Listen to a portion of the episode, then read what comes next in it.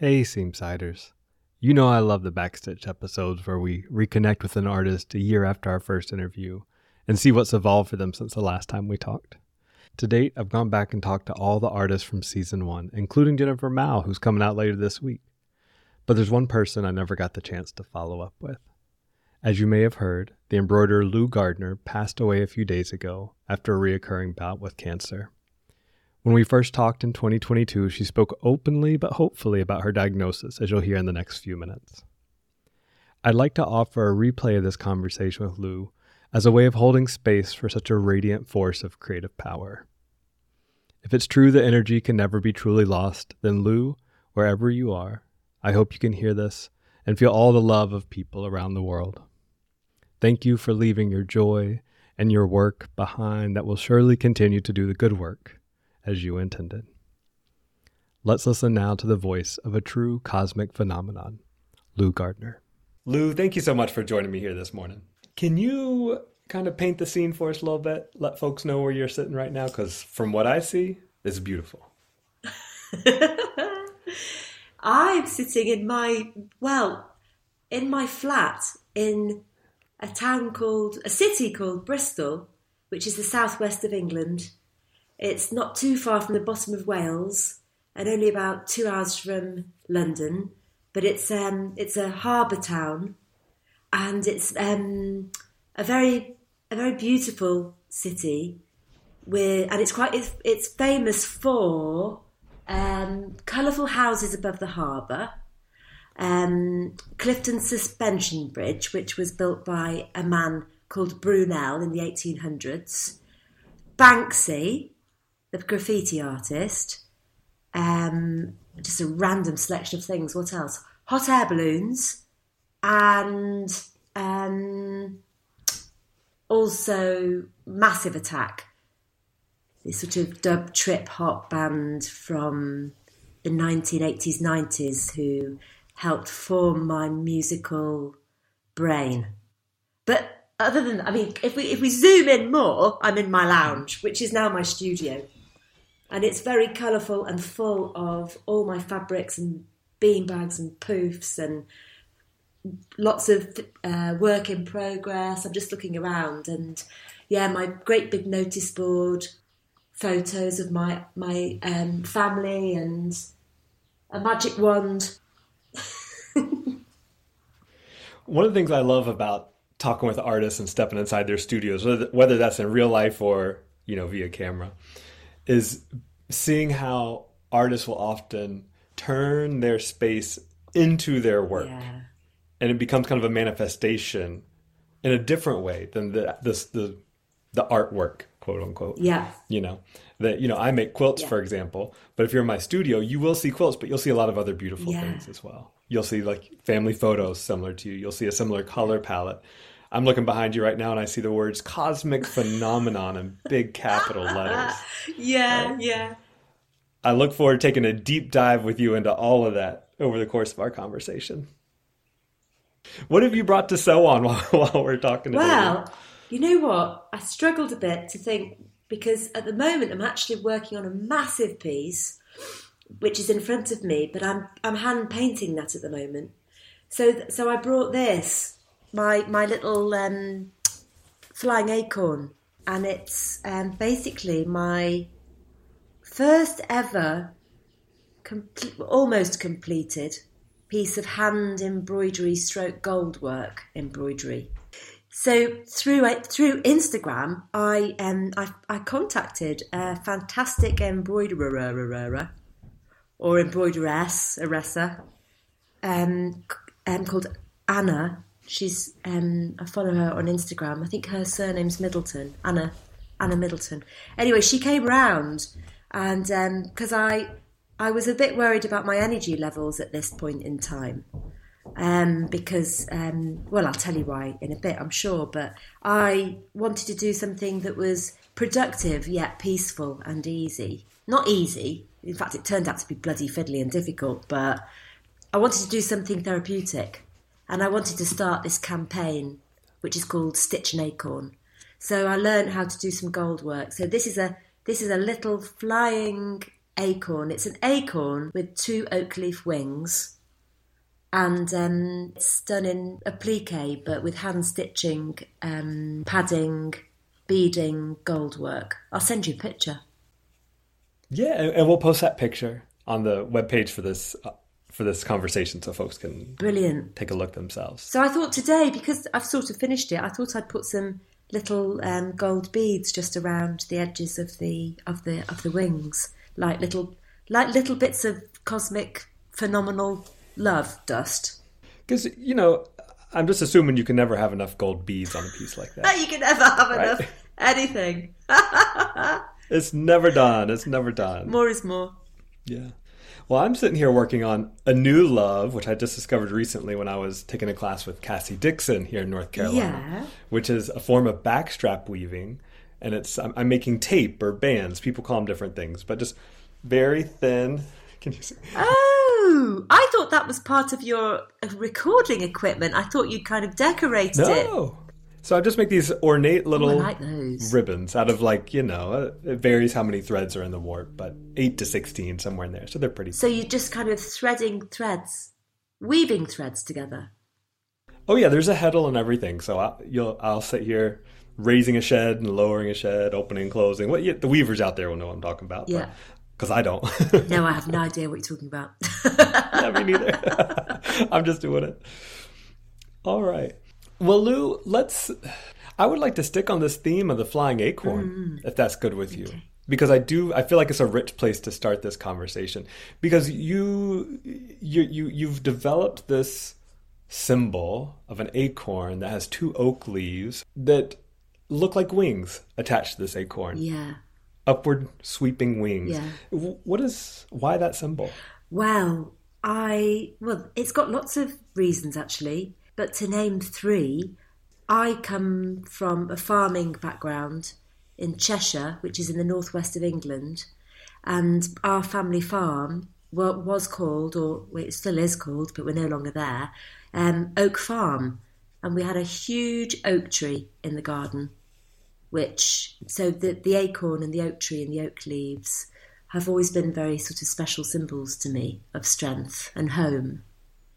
Um, my client also, um, I've got a, a new client who I'm just about to do quite an ambitious project with, and his symbol for his estate, which is actually in Scotland, um, is the acorn and the flying acorn.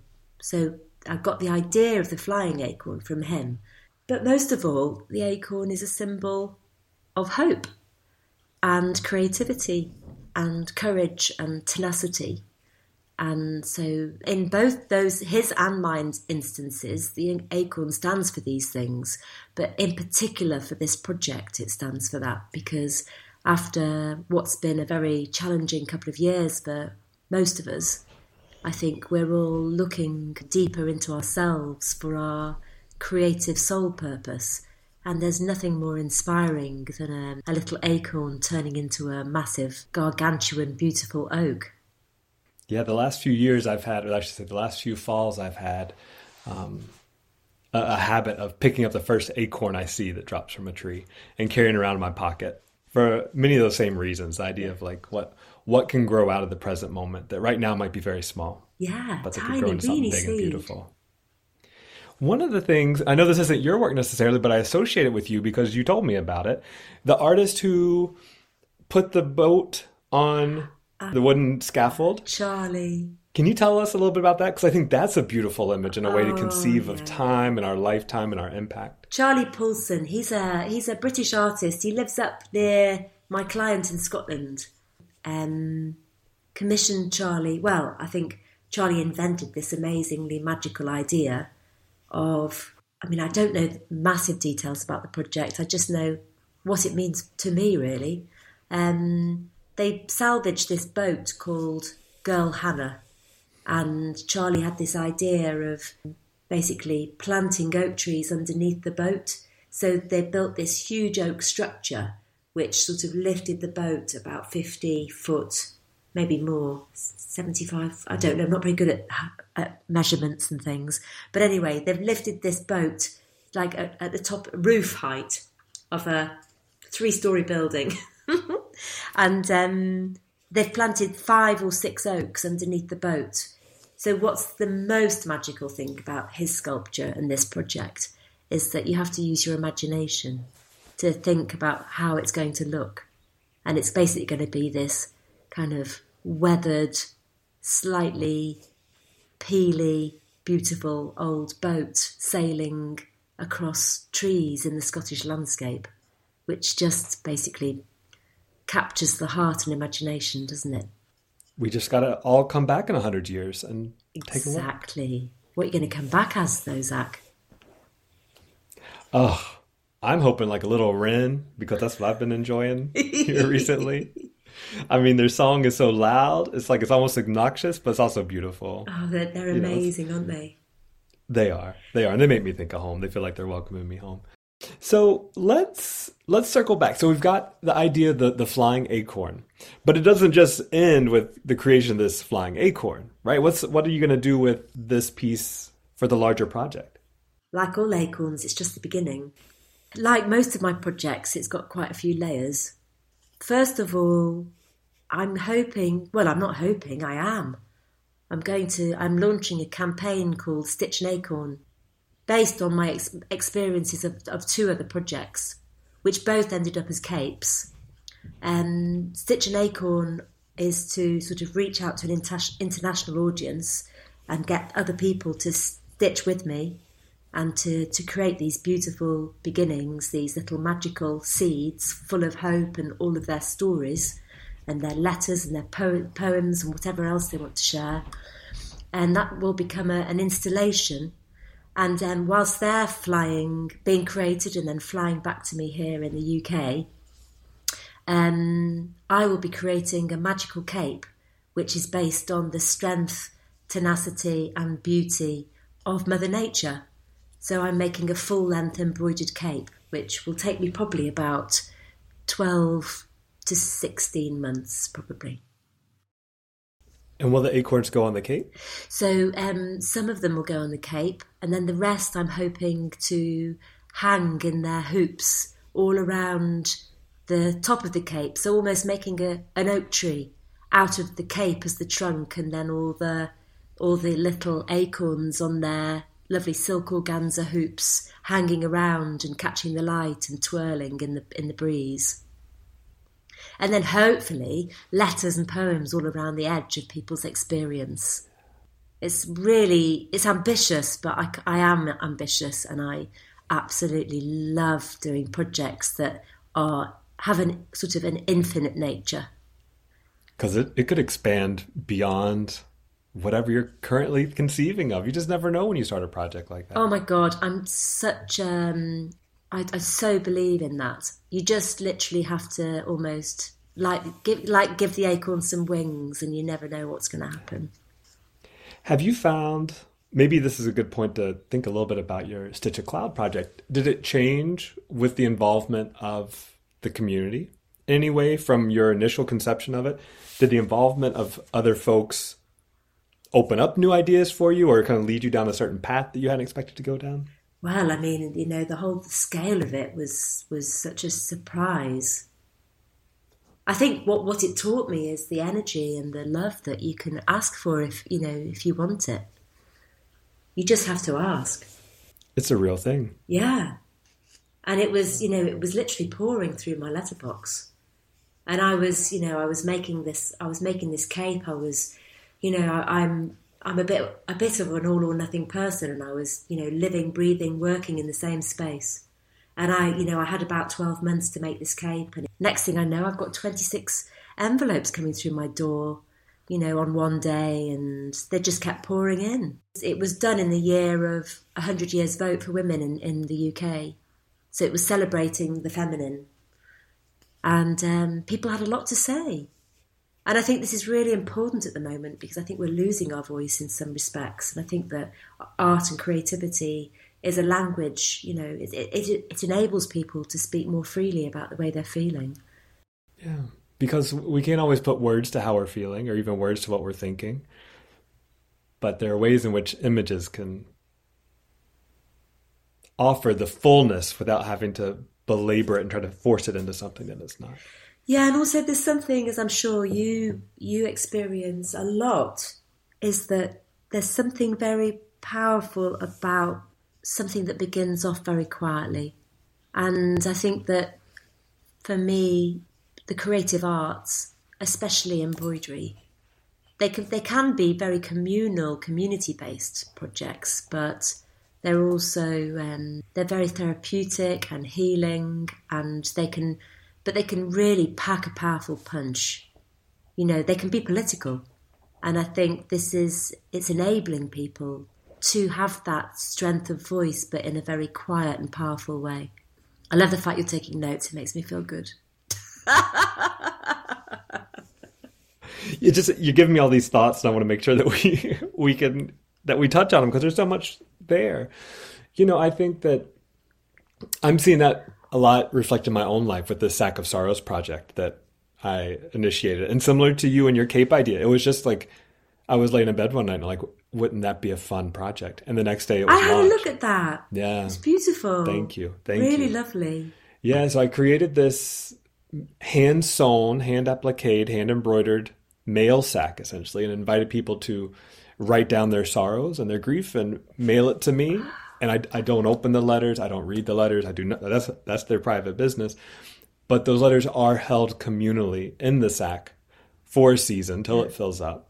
And then once it does fill up, and we got to make more room for more sorrows, we'll have a a ritual burning ceremony to release and all of that. I love a together. bit of fire. Yeah, yeah, bonfire. Yeah. let's go. I'm always into a good burn of things, sending things out there. Is that the origin of the word bonfire? Good fire? Could it be? Well, let's just say it is. I like it. It's going to work for our purposes. that's great. It's going to work for our purposes. yeah. I also love that you brought up the idea of sturdiness and durability in what you're working on in this project because I just had a conversation in the previous episode of Seamside with a quilt, an art historian who's also a quilter, Jess Bailey, and she's in London, so not too far from you. And Yeah. she was talking about how so often we look at the textile arts, and she's talking about quilts in particular, and she says we often describe their their their primary trait quality as softness. And she says that word never set really well with her. She says, you know, I don't want to think of my quilts as soft. I want to think of them as sturdy. That my quilts are something that I create that endure beyond me. And I love the idea. But in their softness. in their softness. Yeah. Softness is such an important thing. You know, the world needs so much more softness. I mean, you only have to look around. And it and it is there, but you know, we need to recognize it as a really good trait. You know, we, there's no denying the fact that we live in quite a patriarchal society, and that's nobody's fault. But it's you know, it's something that's happened over time, and we need to embrace more softness. You know, I think people need to nurture that sense of the feminine. And I don't mean that it's anti masculine, no, by no means. It's actually, you know, it's, you know, yin and yang, things working in harmony, isn't it? And nature shows us that. You know, it shows us hardness and softness at the same time. And you do need both because I feel that when you see someone who is hard on others, or when you see countries that are hard on others, when you see societies that are hard on others, those, those people are also hard on themselves. And that's a tough place to be because we all need to handle ourselves with a little bit more softness and gentleness because we're going to mess Yeah. up, we're going to flub up, but it's how we bounce back and how we make change. room for ourselves after that again. that is is how we act, we're all going to mess up Yeah. but it's how we bounce back from those mistakes and those mm, deviations that grow. that we grow. Exactly. We can we can't we can't stay hard. We can't stay rigid. Because the world's going to throw something new in our path. We know that as uh, as an international community and we know that on a personal level too. You you can plan a day but that doesn't mean that's how that day is going to unfold. And you need a certain degree of softness to be resilient. So there's a wonderful quote that I used to have stuck to my wardrobe, and it um, says, "Be soft. Do not let the world make you hard. Do not let pain make you hate. Do not let the bitterness steal your sweetness. Take pride that even though the rest of the world may disagree, you still believe it to be a beautiful place." And that's by Kurt Vonnegut. Yeah, yeah. Yeah, the world's a beautiful place. I had a dream a couple nights ago, Lou, where I was walking through the campus here at the folk school. It's this beautiful wooded campus, you know, century old buildings. And it was the same exact world. It was the same exact place, but all the colors were just a little bit heightened. Like, you know, some might describe it as like the mushroom trip effect or something. You know, I was going like, to say, you hadn't been drinking mushroom tea, had you? no, not that day. and, but it, it was a moment of walking around in my dream, looking at this place the way it could be, you know, in the way that it is, and the way that we don't always observe. yeah, that's a lovely dream. You treasure dreams like that, really. Yeah. So why capes, Lou? Why you why are you getting in on capes? I don't know anybody else making capes. No, it's really weird. Well, it started because I was commissioned by um, a British company to make an artwork to celebrate womankind. And I sort of scratched my head for a few months. And I thought, I can't really just make a wall based piece that something. The, the project was all about celebrating womankind and the feminine and and it just seemed a bit daft to kind of choose a figurative image and because i had done a lot of figurative work until that point but I, I couldn't do anything that was universal enough so i eventually thought you know could this be something else i went up to see my mum and dad in cheshire who i mean this is what 2017 so it's five years ago they're both in their late 70s and there was the first ever female superhero film wonder woman on at the cinema.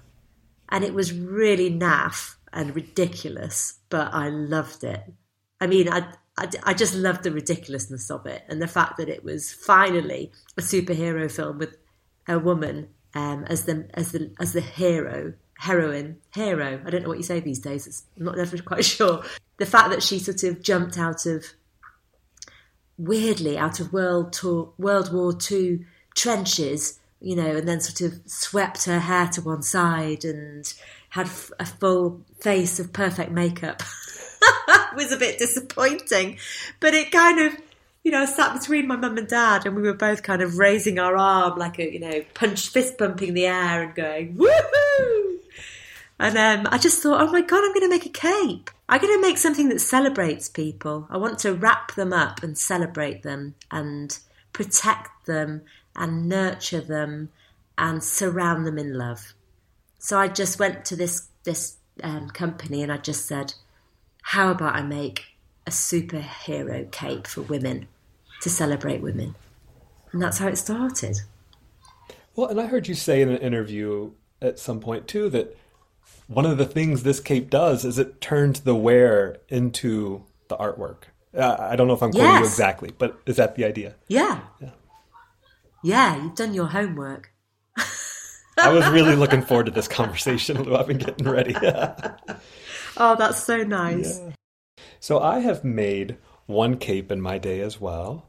I've made it Yeah. in the last year, and it was I was doing for a long time a daily mandala drawing practice. Nice. I, I've had, I mean, for a decade, I've had like a daily journaling practice. And so I just lumped in a mandala drawing practice. Towards the end, after several months of drawing a daily mandala, I decided I want to turn it into a textile piece, into a quilt. I think being informed by all the circles I had been drawing, I was like, I'll make a circular quilt, which I had never done before. And then from there, I was like, well, what if I could wear it? And so I cut a hole in the middle of it for my head. It's just like a giant poncho, basically. Yeah. You know, imagine like a giant fabric donut. You, I I so know what you mean. but what I love about it is, so for that project for me is it's kind of like my personal mythology, my personal narrative, right? That through the exploration of the mandala and the work that I've been doing, um, one of the ways I see myself is kind of like the the keeper of the lighthouse, you know, and not the only keeper of the only lighthouse. There there are many of us out there doing the same work, but I have a little lighthouse that I tend to, and I'm just spreading that light out into the world and helping people find Yeah. a way, you know. That's how I see myself, at least. And so the this mandala cape is that lighthouse, is that light Yeah. spreading out, and the joy going Your out. big from there. smile is the is the light at the Yeah, top. yeah. And so when when you put it on, it literally puts you in the center, puts me in the center of that universe, right? It Yeah. puts it puts my head at what would be the the the light of the lighthouse, and so it becomes Yes. interactive in that way, positional, geographic in that way. Yeah. And sort of um, ceremonial, which is so important at the moment. Get back to ceremony and the simple acts that can ground you and connect you. for so many reasons. Um, some of the reasons would be that in a lot of ways we don't have a common set of traditions anymore. You know, we live in multicultural societies. Certain traditions are just kind of fallen by the wayside that used to provide for us a lot of structure and comfort and support, mm-hmm. gave us a sense of a roadmap of moving through Yeah. life. And so we need, I feel like the artist, one of our roles in the society is to help people see a new roadmap. Yeah. And if somebody sees my work and they don't like that roadmap, well, then that roadmap's not for them. But if they do see what I'm doing and it resonates something in them, well, then let's walk down that road together. Absolutely. Yeah, yeah. And I think it's yeah, it's about having the courage to to stick to your with your belief system because yeah, God, I'm all full of the quotes today. But there's another quote where um, he who does not howl will not find, find his pack. I love it. and it's um, I love that quote because it's like you know imagine this wolf, you know you know can imagine a wolf that never howled? What a waste of a wolf. Lou, I think the neighborhood coyotes knew that we were going to be talking today and that you were going to say that because I haven't heard them howl at night in a, weeks. And I heard one lone coyote last night. Oh. Did you howl back? Well, I was in my bed. Oh, howl anyway. they must have really good hearing, so just have a little howl in bed. There you go. I will next time. well, next time you wear time. your lovely cape, you could you could howl in your cape. Yeah. But I love that idea that they who do not howl will never yeah, find their ca- um, it's um, it's by oh gosh, I can't remember, but we'll have to add it to the information for the We will. We will. So, Lou, one of the things you you share a lot about online is your recent cancer diagnosis. You had just started the the first Cape project with your Yes. client, and in the middle of that project, you got you found out that you had cancer. I did. Is that something you could share some more with us? How that affected the project, how that affected your creative path, how that affected you, whichever direction. Wow. Like well, it's obviously a big subject. the big C is Yeah. a big subject.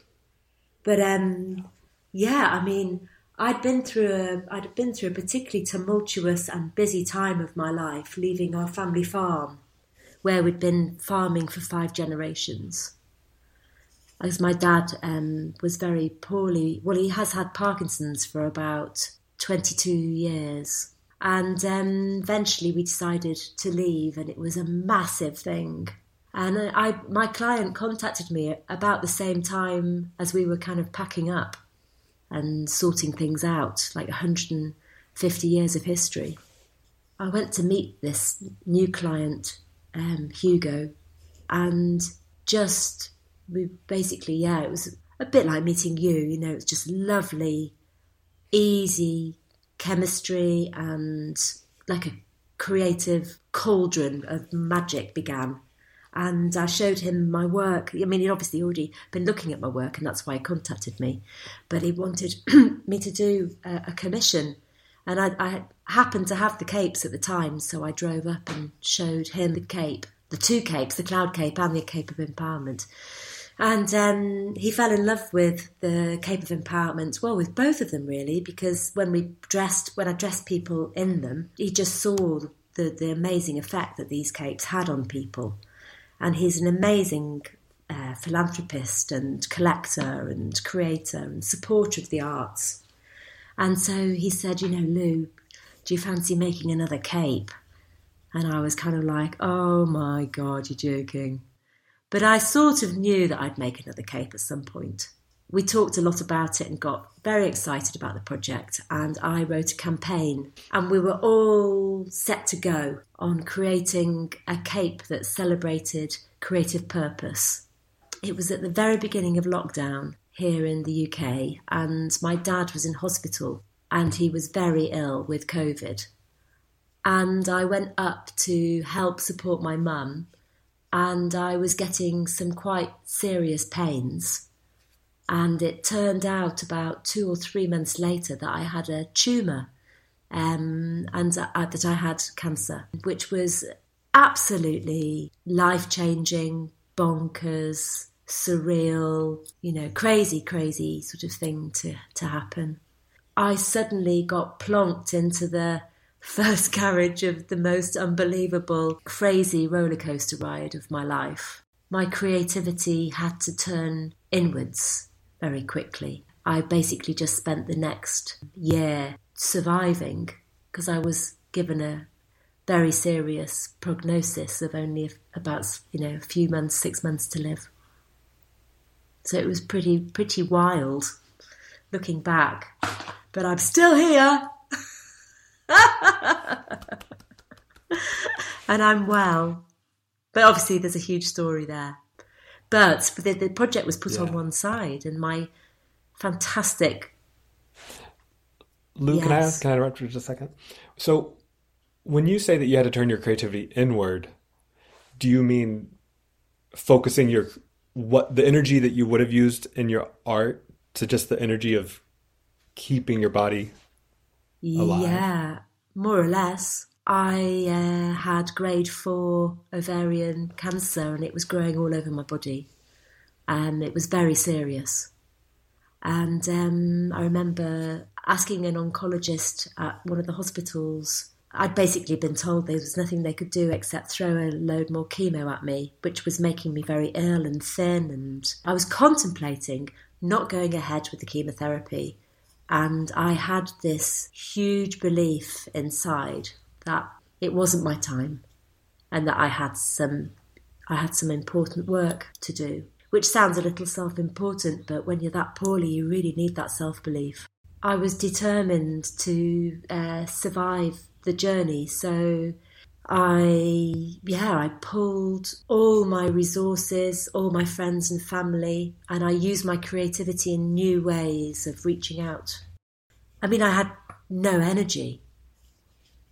You know, I was I was really poorly. I was I, I had some, some really serious symptoms. So my beautiful family and friends stood by me in various ways, and I, I, I used creative ideas to pull them in as well. My client Hugo stood by me throughout the whole of this period of time, this this part of the journey, and I I said, if there's one last thing I'm going to do on this planet, it's creating this cape. During this time, were you working on any small projects? Were you was that something you wanted? Was that something that felt appropriate for this point? I don't I don't know how to phrase the question. I think you phrased it beautifully. I mean, I, I, I but I but no, I I was I was in too much pain. I was um, I couldn't sit still. I was in so much pain. So I asked other people to be creative, and I asked people to write me letters. I asked my friends. Oh, I tell you what I did. I've just, of course. I started a, um, an Instagram account called uh, Luby G's Healing Journey, and I started to do a, a, like a video diary. But sometimes I would dress up and dance, or I would do impressions of some of the people I met along my journey, and I would, you know, talk very deeply about my experience. Yeah, just just basically through communication. That's how I got creative, and my stitch took a took a, a back seat.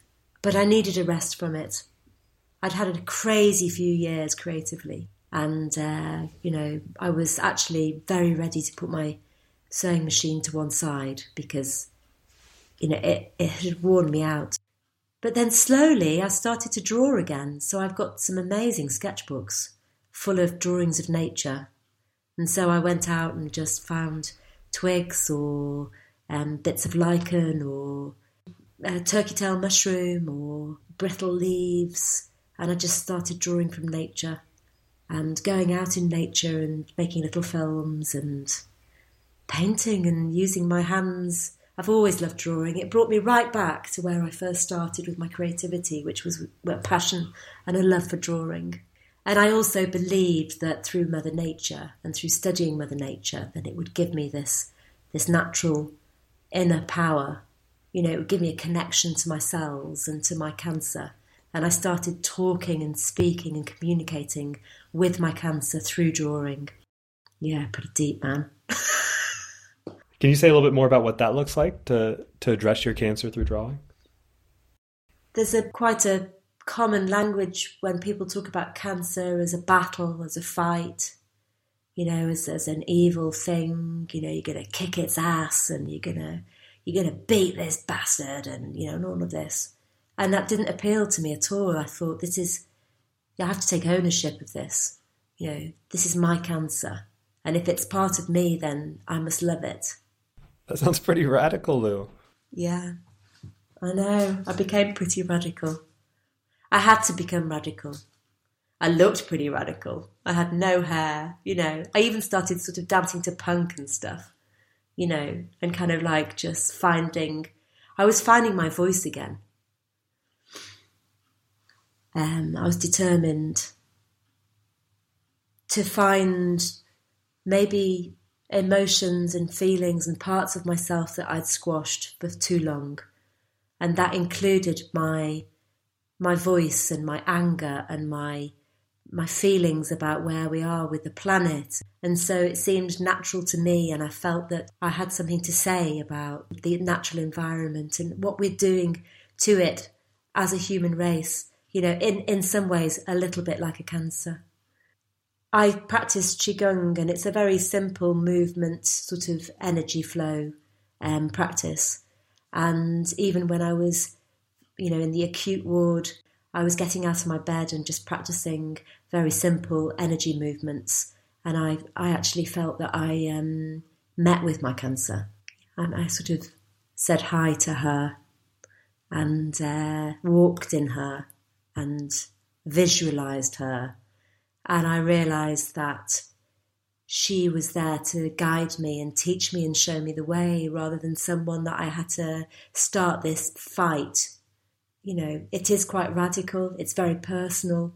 I can't talk for other people and their own cancer journeys. You know, some people might think I sound absolutely bloody mad. but at the end of the day, it's my journey. And, you know, it by finding my voice and my strength and my individuality and using the skills as an artist that I had nurtured all this time, I then began to find this voice, this strength, and this power.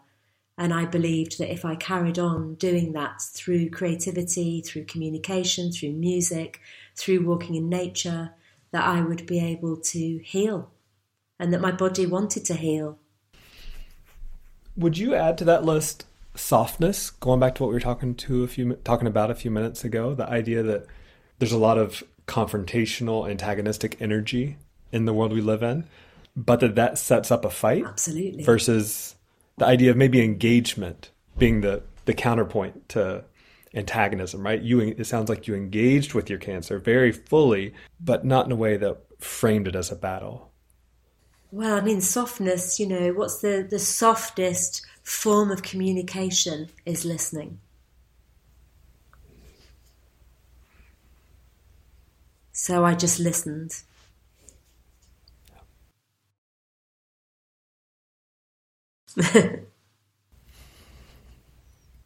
it's been a very moving journey. And you're still here. Yep. Lou, I, I'm taking a look at the time yeah. and I want to be respectful of your time. So, how would you like to wrap up this conversation? Well, I think we could talk about. Um, I mean, that was begin- the first six months of last year were basically everyone thought I was going to be leaving the planet. And the love and creative energy that I found through my audience and through my friends and through my clients and my family, you know, that reminded me of who I was as an artist. And so that very slowly started to re empower me. I went up to Scotland to kickstart because I was I was basically having a creative block because I think the post traumatic stress of having been so well and having been through some crazy experiences gave me the worst creative block. So I had to find a way to get through that. And so you were drawn up to Marchmont House in Scotland, in Edinburgh. Yeah, right? so my client lives about 40 miles south of Edinburgh. He's become a very good friend. And I've been up there at different points in my journey. And not just Hugo, but the people there, the staff there, and the other artists that work there, you know, always welcome me and spoil me and look after, you know, they they leave me to they leave me be, but they you know they know that I'm on this sort of what would you call it? This kind of soul searching, healing mission at the moment. My cancer journey was long and arduous.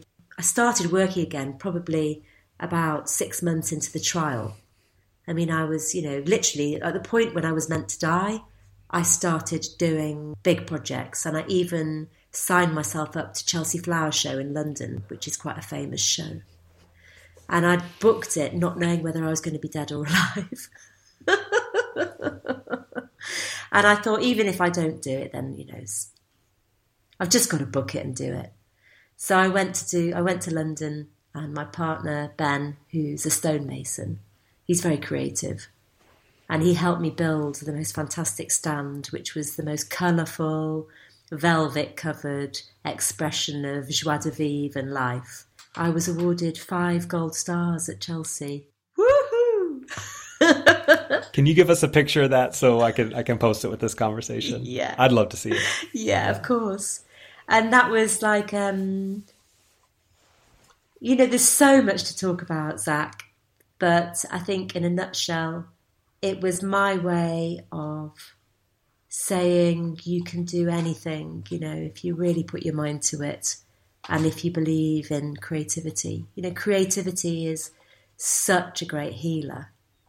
And then in January this year, I thought I really need to start getting on with this project because, you know, Hugo's a very patient man, but I felt that I would lose those lovely tendrils of magic if I didn't start to feed that project and so I I zoomed up. I'd started driving again, and I um, I zoomed up to Scotland, and um, decided to take a month out of my life to design this cape on the back of all the drawings that I'd started to do in my sketchbook of nature and twigs and leaves. And I was in this turret. Uh, I called it the Tower of Creative Power.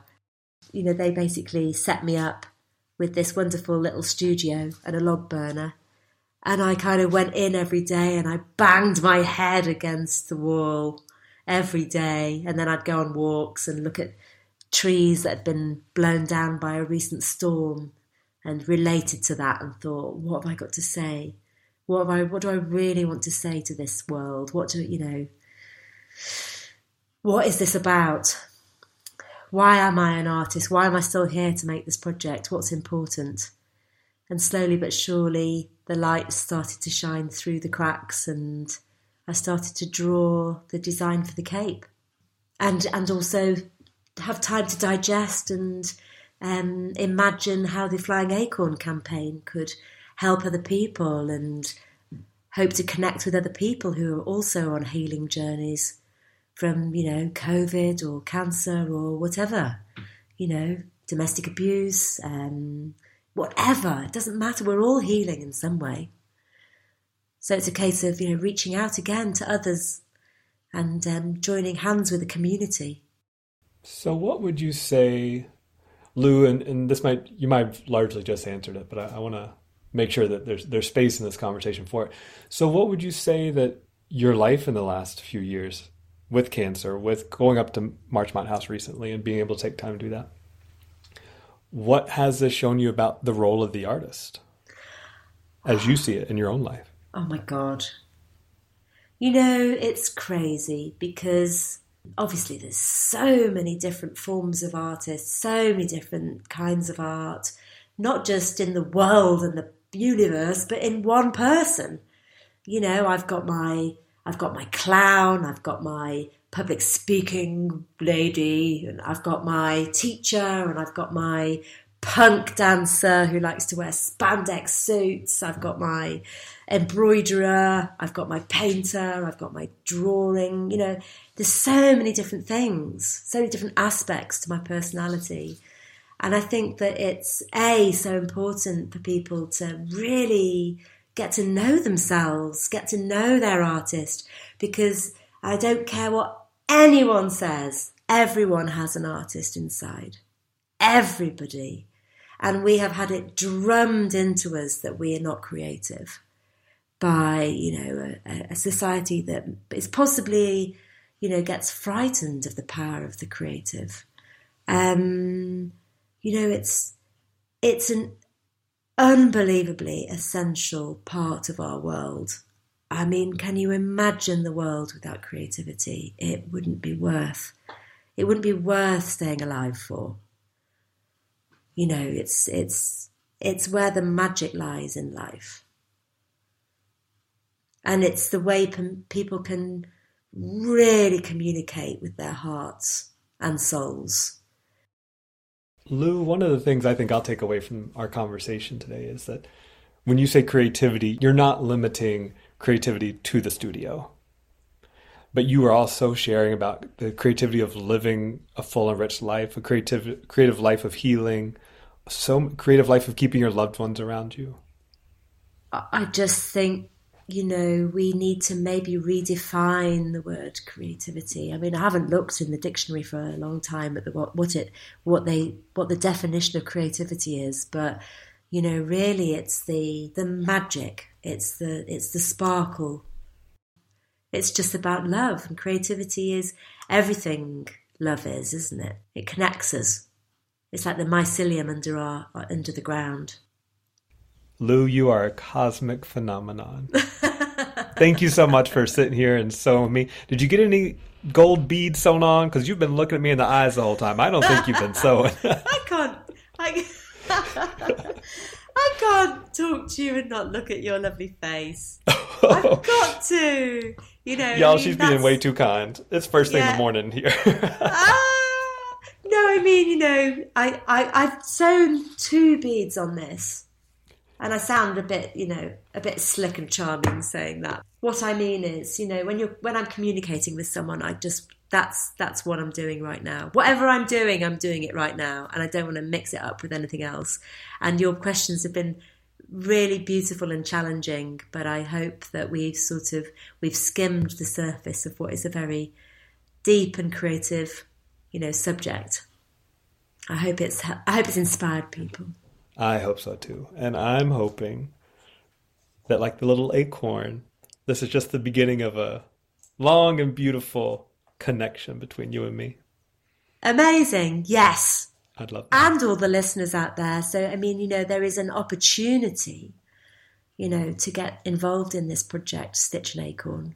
It's only just beginning. I mean, you know, everyone will have to forgive me, but I'm ambitious in my head, but when it comes to actually planning and doing and getting things out there, it takes me longer than it used to. But I do get there in the end, and I'm doing call outs for people to get involved and stitch their an acorn for this campaign. But also just to, you know, just to keep on being creative themselves. That's the best thing you can do, and it's the best way you can communicate with others. Keeps us alive and keeps us lively. Yeah, absolutely. We'll share more information about how people can connect with Stitch and Acorn with the show notes here in the podcast. Amazing. So folks can connect that way. Lou, thank you so much. Thank you so much, Zach. It's been really nice to meet you. It's been a nice um, interlude into the solitary confinement of making a new piece of work.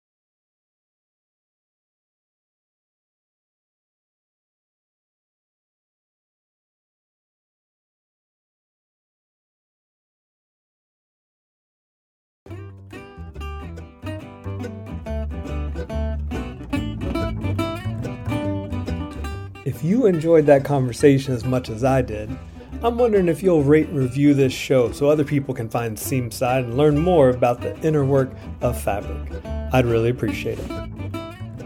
And you might also be interested in checking out the zine that I make after these conversations. I sit and ruminate and reflect about different things that came up, put them into this cute little printable, foldable zine. You can stick it in your back pocket and take it anywhere. So there's a link for that in the show notes if you like. And as always, thank you for listening. I appreciate your time. You know, we'll be sitting and sewing again before too long here on Seamside. Take care, sew some good.